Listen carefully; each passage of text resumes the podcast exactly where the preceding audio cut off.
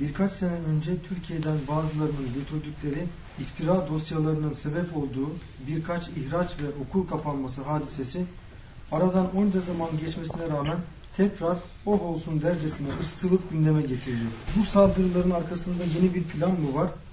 Ayrıca okul kapanması gibi bazı tıkanma noktalarında bizim almamız gereken dersler nelerdir? Son zamanlarda okul kapanmasıyla alakalı Türkiye'de bazı gazeteler bazı şeyler yazdılar. Ne ifade eder? Meselenin aslını bilmeyen insanların kuvve-i maneviyesini kırar. Acaba havanda su mu dövüyoruz dedirtir. Cenab-ı Hakk'ın lütuflarını görmeme gibi bir duruma düşerler. Paniğe kapılırlar. Belki farkına varmadan ciddi bir mesele gibi sağda solda onu neşreder. Başkalarının da kuvve-i maneviyesinin kırılmasına sebebiyet verirler.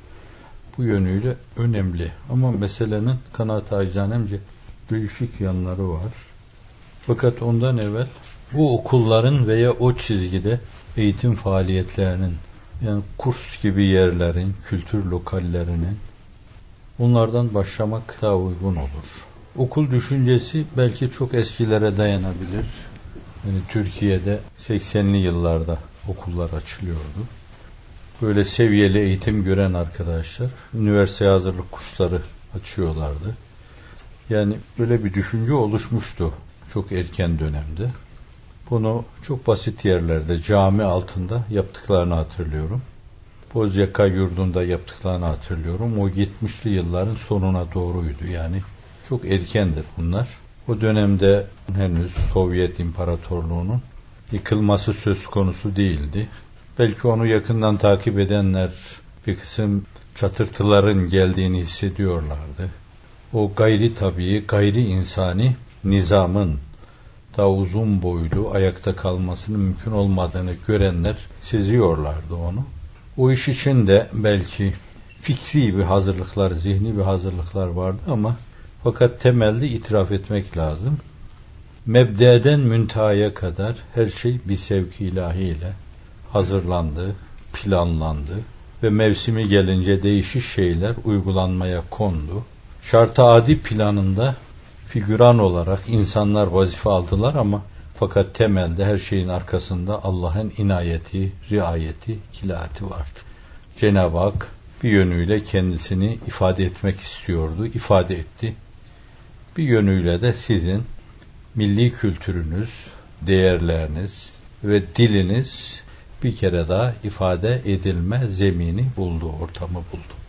Ama 90'dan sonra 90'lı yıllarda Türkiye'nin içinde olan okullar ki üzerinden aşağı yukarı 10 sene geçmişti Türkiye'de olanların tecrübe edinilmişti. Eğitimci eğitimi öğrenmişti. Öğretimci öğretimi öğrenmişti. Rehber rehberliği öğrenmişti. Bir yönüyle sistem oturmuştu. Yani bunu alıp hemen başka bir yerde montaj yapmak mümkündü. Sistem işliyordu. Ve gün geldi Cenab-ı Hak o lütufta da bulundu. Dışta da onu uygulama fırsatı verdi, imkanı verdi. Kendinizi ifade edecektiniz. Bu açıdan yurt dışındaki okullara günümüzde sayısı belki 400'e 500'e ulaştı. Değişik çaptaki şekilleriyle. Bu Cenab-ı Hakk'ın bir inayetiydi ve denebilir ki hakikaten Gaspralı hareketinden sonra çağın bir hareketi gibi bir şeydir o. Çünkü bunu çok güçlü teşkilatlar, güçlü devletler yapamadılar. Allah dilemeyince yapılmaz o. Cenab-ı Hak diledi, kader yolunuza su serpti ve siz çok rahatlıkla Allah'ın izni inayetiyle bu işi götürdünüz dünyanın dört bir yanına. Bu açıdan da bu gönüllüler hareketine çağın hareketi denebilir. Dense sezadır zatına. Şimdi bu hareketle şu oldu.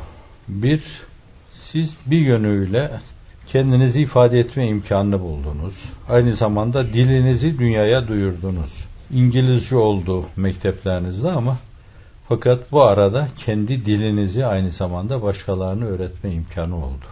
Sizin diliniz böyle geniş bir coğrafyada hiçbir zaman bu ölçüde ele alınmamıştı. Bunu insaflı yani Turgut Özal ifade ettiği gibi ondan sonra gelen Cumhurbaşkanı da ifade etti. Süleyman Bey de ifade etti. Bunu daha sonra gelen Bülent Ecevit Bey de ifade ettiler. Büyük bir hadise. Ve bunda bu büyük işi hiç kimse kendine mal etme cüretine ve küstahlığına girmesin. Saygısızlık yapmış olur. Ben öyle bir meselede binde bir hissemin olduğunu düşündüğüm zaman şirke girmiş kabul ederim kendimi. Odamdan içeriye girer, estağfurullah der. Allah'ım yeniden beni tevhide yönlendir mülazasında bulunurum. Bu da bilinmeli. Hiç kimseye mal edilemez bu. Milletin ruhunda Cenab-ı Hak öyle bir heyecan meydana getirdi. Ve bu heyecanı mevsiminde meydana getirdi. Elemanlarınızın bulunduğu bir dönemde meydana getirdi. Rusya'nın çözülmesi döneminde meydana getirdi. Türkiye'de şartları müsait olduğu bir zamanda meydana getirdi. Şu meydana getirdi getirdileri ben 10 tane rakama çıkarabilirim. Böyle 10 tane rakamlı bir mesele ihtimal hesaplarına göre milyarda bir ihtimaldir bu. Bu açıdan bu meseleyi hiçbir daha kendisine mal etmemeli.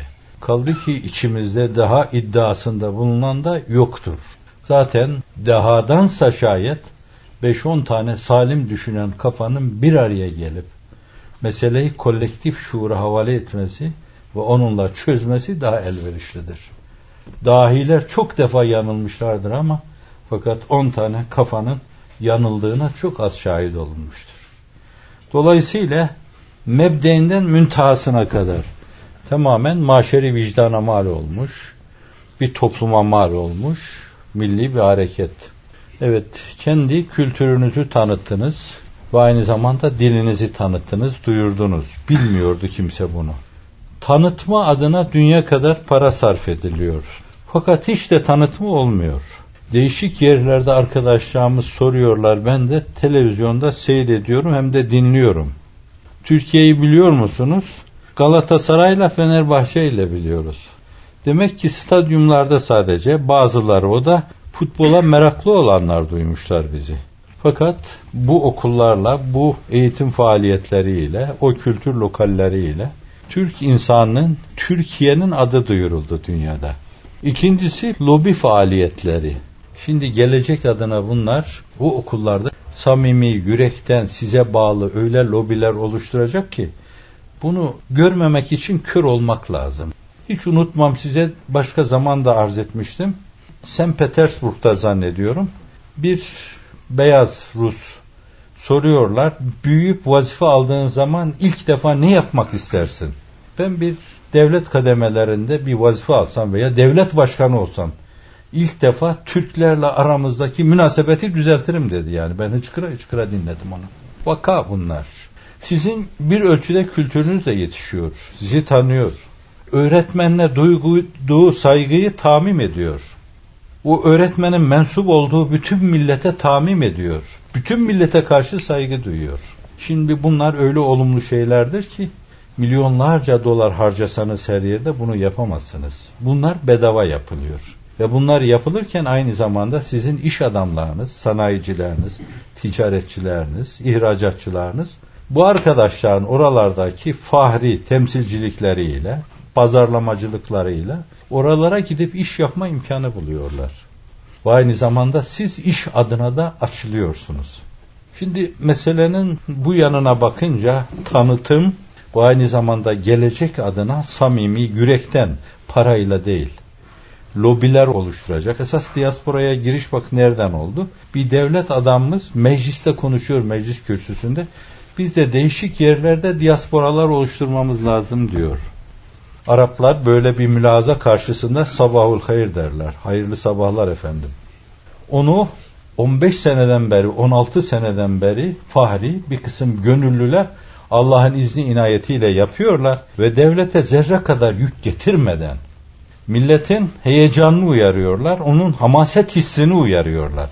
Aynı zamanda onun geçmişiyle yeniden bütünleşmesini sağlıyorlar. Sen büyük bir milletsin, böyle uyuşuk kalamazsın, ve gelecekte dünyadan tecrid edilmiş bir Türkiye'nin yaşaması mümkün değildir.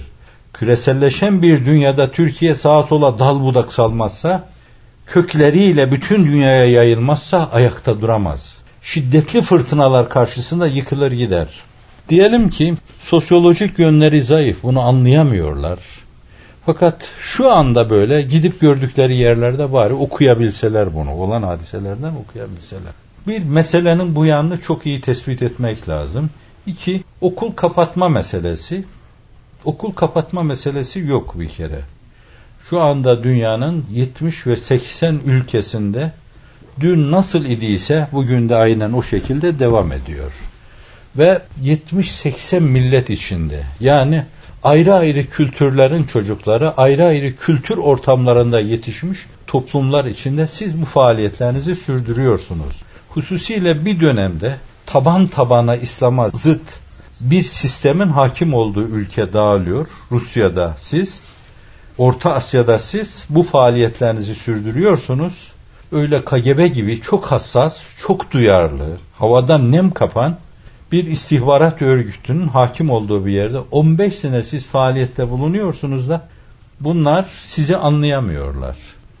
O zaman bence korkmak lazım bundan. Ya öyle bir deha var ki dünyada hiç kimse sizemiyor, bundan farkına varamıyor. Bence onlarla uğraşmak beyhudedir, başa çıkamazsınız. Ben şahsen öyle bir daha görmüyorum. Çünkü Anadolu insanı biz aldanırız, aldatmayız. Bizim insanımız ilim de yapabilir. Ama hüsnü zan tarafı çok ağır basar onun. Hüsnü niyetlidir hep. Çok defa aldanır ama katiyen aldatmaz. Bizim insanımız budur. Bu açıdan da öyle deha iddiasına kalkmak yakışıksız olur. Herkesi öyle görmek bence, herkesi aşkın görmek gibi bir şey olur. Müteal varlıklar gibi görmek gibi bir şey olur. O değil. Öyleyse endişe edilen bir şey yok demektir yani. Bu insanlar hep sizi mercek altına alıyorlar. Bütün davranışlarınızı sürekli takip ediyorlar. Fakat kendi hesaplarına olsun olumsuz bir şey bulamıyorlar. Ve siz faaliyetlerinizi Allah'ın izni inayetiyle sürdürüyorsunuz. İki yerde diş kırma diyeceğim ben gibi hadiseler oldu. Bunlardan bir tanesi Özbekistan'da oldu. Bir tanesi de Rusya'da, federasyonda bir iki yerde cereyan etti. Vaka. Özbekistan'da 3-5 sene okullar faaliyet gösterdikten sonra İslam Kerimov'un özel bir emriyle kapatıldı. Fakat o iki devlet arasındaki münasebetlerin bozulmasına dayanıyordu. Çünkü devlet okullarını da kapattılar. Türk milletine ait, Türkiye'ye ait her şeyi kapattılar. Sadece belki elçilik var, konsolosluk var. Hatta bazı iş adamlarını bile sınır dışı ettiler. Fabrikalarını ellerinden aldılar. Yani Türkiye'ye karşı, Türk insanına karşı ciddi bir tavır alındı. Bir ölçüde bir taraftan iki devlet arasındaki münasebetin gerginliğinden kaynaklandı. Sizin okullarda nasibini aldılar. Ama ne zaman? 5-6 sene liseler mezun verdikten talebeler üniversiteye binlerce talebe üniversiteye gittikten sonra ama keşke devam edebilseydik orada. Keşke orada bugüne kadar devam etme imkanı olsaydı. Bir bu var yani devletler arası münasebetin bozulmasından kaynaklandı. İki oraya bir kısım onların radikal dedikleri gruplar sızdı. Bir yerde devletleri de olan bir grup, bir yerde radikal ve aynı zamanda illegal bir grup var. Türkiye'de de mevcutları var. Bunlar o Fergana Vadisi'nde bazı hadiseler çıkardılar. Bazı kimseleri arkalarına aldılar. Mebdeinden müntehasına kadar hadiseyi takip ettiğim için haberdarım. O meselenin önüne almaya gücümüz yetmezdi bizim. Öyle bir dalga geldi ki oradan neredeyse o adamın iktidarını hedef alıyordu. Ve çok kanlı bastırmalar oldu. Bir de böyle bir faktör vardı, böyle bir sebep vardı. Bunlar da başıma bir dert açmasın mülazasıyla. Şimdi en iyisi mi böyle dıştan gelmiş kimselerin burada soluklarını keserim ben, ayaklarını da keserim buradan. Dolayısıyla hiçbir problem kalmaz felsefesiyle hareket edildi. Bu da sahihlerden biriydi. Bir diğer sahih şuydu bakın orada sizin okullarınıza karşı bir tavır değil bu. Aslında öyle kesip atacak gibi de değil. Çünkü bana Emir Timur'un altından şeyini gönderdi kendisi. Bana mektup yazdı. Oradaki eğitim faaliyetleri esnasında.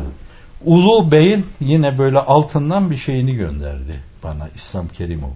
Böyle bir münasebet vardı. Fakat diyor ki o arkadaşımız, biz bu meseleleri anlatıyoruz, inanıyor diyor. Fakat Türkiye'den leffen gelen bazı şeyler yine kafasını bozuyor. Biz düzeltiyoruz, Türkiye bozuyor. Beş senedir sürekli biz düzeltiyoruz, Türkiye bozuyor, biz düzeltiyoruz, Türkiye bozuyor. İşin serencamesi bu. Sizi çekemeyen bugün işte Pravda gibi bir kısım ceraitte münteşir haberlere benzer haberler neşreden kimseler sürekli kafa bozucu böyle haberler neşrediyorlar. Rusya Federasyonu'nda bir iki yerde kapamalar oldu. Daha sonra oldu. İki sene evvel oldu. Şimdi değil o hadise. İki seneyi geçiyor. iki sene evvel oldu. Çeçenistan'da ciddi hadiseler vardı. Çeçenistan'daki hadiseler Rusya'yı ciddi endişelendirdi. Putin'i de endişelendirdi. Öyle ki bizzat bazı operasyonlara kendi bile katıldı hatırlıyorum ben. Putin seçilmeden evvel operasyona katıldı. Rusya Federasyonu içinde bu türlü hadiseler olabilir diye onlar bir kısım böyle bir devletten hususi kadılar getirdiler. Şer'i muhakemeler tesis ettiler. Şer'i hükümler vermeye başladılar. Kendi bünyesinde buna tahammül etmedi. Federasyonu kabul ediyordu. Siz olun durun burada diyordu ama fakat onlar o 800 bin insan yani 1 milyon bile değil o koskoca ordu bütün gücüyle duruyor ona karşı savaş ilan ediyordu. Mantığı yoktu bu meselenin. Bakın samimiyet başka bir meseledir. Fakat samimiyetin önemli bir derinliği esasen akıldır, mantıktır, muhakemedir, stratejidir. Size bir federasyon hakkı vermişler. Ve Türkler gelmiş orada Grozny'de okul açmışlar size. O okul çok güzel bir okuldu. O binada taş taş üstünde bırakılmadı. Yıktı Ruslar okulu. Okul dağıldı. Türk terbiyesiyle yetişiyordu o çocuklar. Yüzlerce çocuk. Gitti onlar dağıldı gitti. Şimdi bu hadise Rusya'da çok tesiri yaptı. Kızıl Ordu'yu iyice kızıllaştırdı. Rus idaresi endişeye kapıldı. Acaba diğer federasyon şeylerinde de aynı şey olur mu endişesine kapıldılar, paniğine kapıldılar. Bu aynı zamanda Rusların bu mevzudaki taktiklerinin sebeplerinden bir tanesi de şuydu. Dıştan insanlar gelip burada eğitim ve kültür faaliyetlerinde bulunacaklarsa başkalarının da o istikamette talebi olur. İranlı'nın ayağını kesmek, Turanlı'nın ayağını kesmek, Vehhabi'nin ayağını kesmek için orada böyle umumi bir karar verdiler. Ve biz de öyle umumi karardan nasibimizi aldık. Ama bu iki sene evveldi. Fakat Türk eğitimcileri orada hiçbir kayıpları olmadı. Sadece kendileri yok. Yapılması gerekli olan şey de eğer kendi dilinizi bir ölçüde oraya götürmek, o insanlarla tanışmak, bir Türkiye devletinin bulunduğundan onları haberdar etmek, belli ölçüde orada o lobi duygusunu tetiklemek, o heyecanı onlarda uyarmak, maksat bu idiyse şayet, kendi kültürünüzü oraya götürmek idiyse, milli değerlerinizi götürmek idiyse, Bence o yapıldı aslında. Yapılacak fazla bir şey de kalmadı. Yapılmıştı o da. Bu açıdan öyle kapandı mapandı meselesiyle paniği de kimse kabul etmeyecek. Çünkü kapandı dedikleri zaman ya biz baktığımız yer devam ediyor diyecek. Gaziantep'teki. Maraş'taki diyecek ki bizim baktığımız yer de devam ediyor. Erzurum'daki diyecek bizim baktığımız yer devam ediyor. İzmir'deki bizim baktığımız yer devam ediyor. Bunlar hangi kapanmadan bahsediyorlar? Diyecekler bunu. Çünkü hepsi devam ediyor. Bu da meselenin bir diğer yanı. İhtimal kendileri de bildikleri halde bunu işte bir yerde diyelim Pravda gibi bir şey yani böyle bir düşünce ortaya atınca ya safiyane bilmeden bazıları da alıp onu iktibas ediyorlar veyahut kendi maksatlarına da uygun geldiğinden dolayı onlar da onu değerlendirmek istiyorlar. Bu da meselenin bir diğer yanı. Kapanan okul yok. Neden böyle yapıyorlar? Zannediyorum bir hazımsızlık, ciddi bir kıskançlık ve aynı zamanda bunlara bağlı bir inat var. Kabul etmeme inadı var. İnat öyle bir körlüktür ki aynı zamanda meleği şeytan görür, şeytanı da melek görür. İnadın gözü kördür diyor. Meleği görse şeytandır, şeytanı da görse melektir. Şimdi melekçe yapılan işlere şeytanca işler diyorlar. Ve bunlar farkına varmadan şeytanca işlere de melekçe işler diyorlar. Hiç farkına varmadan. İnattan diyorlar. Bir kısım uleymat ve bir kısım müteşeyihinin yanı başında temelde esasen dine, diyanete karşı belli tavrı olan kimseler böyle temelde meseleyi hep öyle görmek istedikleri için vehmu hayallerine göre hüküm veriyorlar. bir yönüyle belki karbondioksit atıyor gibi atıyor, rahatlıyorlar yani. Şimdi bu öyle bir tersliktir ki, inat öyle bir tersliktir ki baştan bir kere kabul etmemeye karar vermişler. Baştan ön yargıları var. Yani siz ne yaparsanız yapınız değişik vesilelerle arz ettiğim gibi biraz evvelki mülazaya bağlayabilirsiniz. Yani o okullar değil böyle hasbi Türk lobileri oluşturma mevzu, Türk kültürünü sevdirme mevzu, bir Türkiye'nin mevcudiyetini oralar ifade etme konusu değil böyle güzel şeyler. Onları cennete götürseniz, böyle bir helezon bulsanız, uzatsanız, cennetin kapısını da açsanız, baş döndürücü ihtişamıyla tüllenmeye başlasa, fakat o merdivenin, o helezonun dibinde siz olduğunuz için sizin koyduğunuz o merdiven, o helezonla cennete girmek istemezler. Öyle bir inat vardır.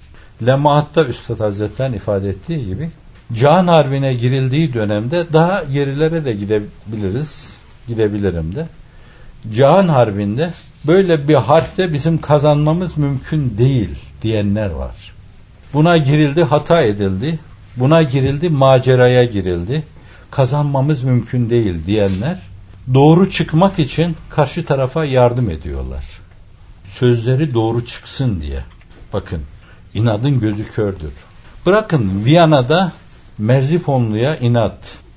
İşte o giraylardan bir tanesi, Kırım hanlarından bir tanesi ihanet ediyor.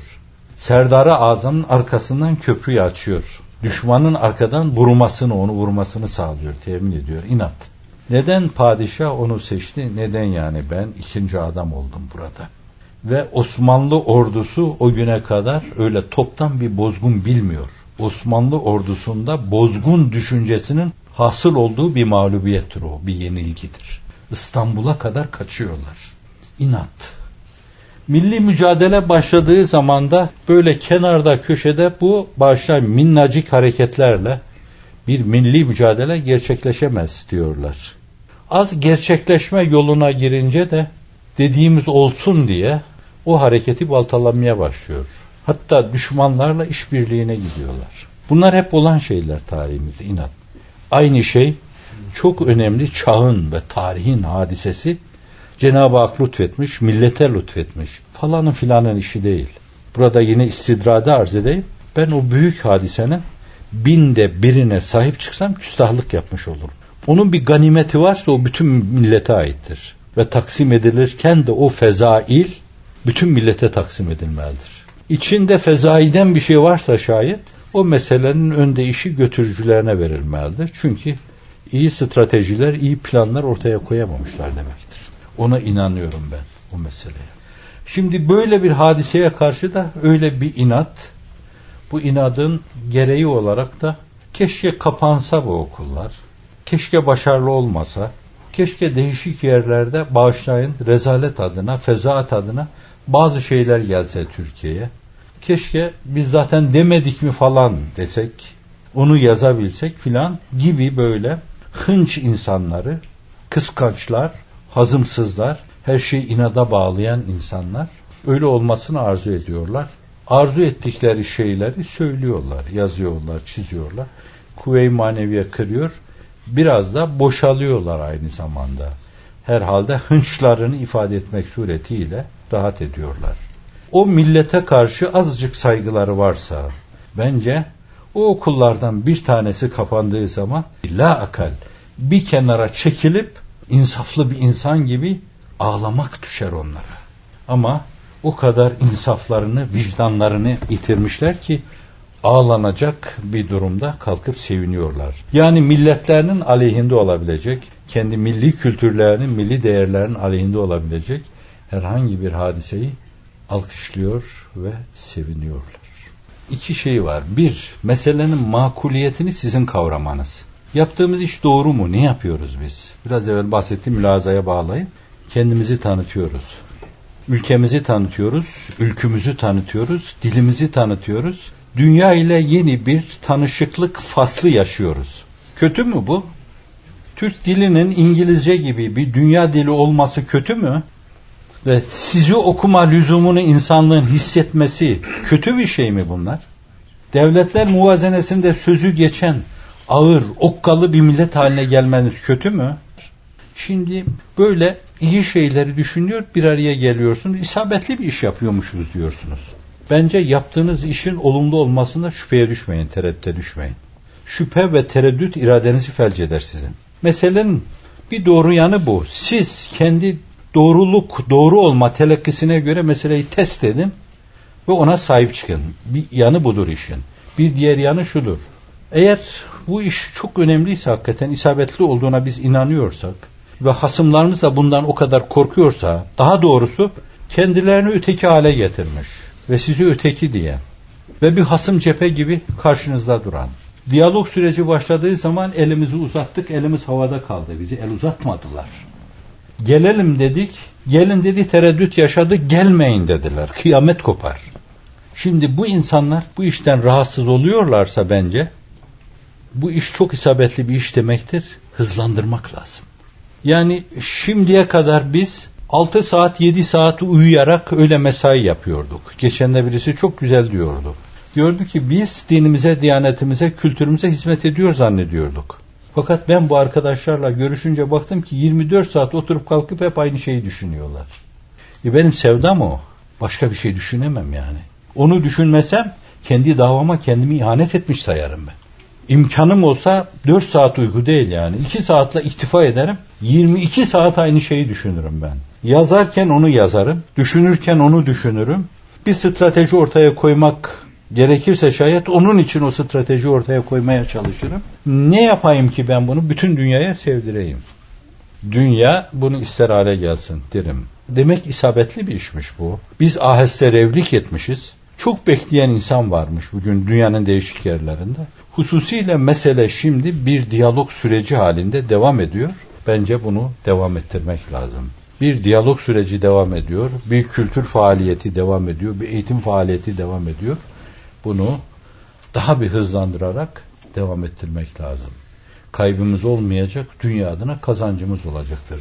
Birileri dünyanın akıbetini kültürlerin savaşıyla, dinlerin savaşıyla, medeniyetlerin savaşıyla bir karmaşa gibi, bir keşmekeşlik, bir hercümeş gibi görüyor, görmek istiyor ve bu hülyalarının doğru çıkmasını arzu ediyor. Belki dua ediyor öyle çıksın diye.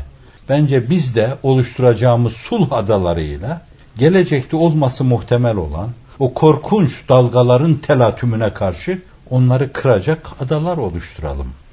Onların şiddetini kıralım. İnsanlığın bütün bütün huzuru bozulmasın. Herkese el uzatalım. Herkesi kucaklayalım. Bağrımızı herkese açalım. 72 milletle beraber olmasını bilelim. La ilahe illallahul halimul kerim. Subhanallahi rabbil arşil azim. Elhamdülillahi rabbil alemin. Es'eluke mucibat rahmetik. وعزائم مغفرتك والعصمة من كل ذنب والغنيمة من كل بر والسلامة من كل إثم لا تدع لنا ذنبا إلا غفرته ولا هما إلا فرجته ولا حاجة هي لك رضا إلا قضيتها يا أرحم الراحمين. اللهم أنت تحكم بين عبادك فيما كانوا فيه يختلفون. لا إله إلا الله العلي العظيم. لا إله إلا الله الحليم الكريم. سبحان رب السماوات السبع ورب العرش العظيم. الحمد لله رب العالمين. اللهم فارج الهم. اللهم كاشف الغم مجيب دعوة المضطرين إذا دعوك رحمن الدنيا والآخرة ورحمهما فارحمنا في حاجتنا هذه بقضائها ونجاحها رحمة تغنينا بها عن رحمة من سواك. يا أرحم الراحمين يا ذا الجلال والإكرام عالي كلمة الله وكلمة الحق ودين الإسلام في كل أنحاء العالم. واشرح صدورنا وصدور عبادك في كل أنحاء العالم إلى الإيمان والإسلام والإحسان والقرآن وإلى خدمتنا. واستخدمنا في هذا الشأن وضع لنا الود بين عبادك في السماء والأرض واجعلنا من عبادك المخلصين المخلصين المتقين الورعين الزاهدين المقربين الراضين المرضيين الصافين المحبين المحبوبين. وصلى الله على سيدنا محمد. 終わりました。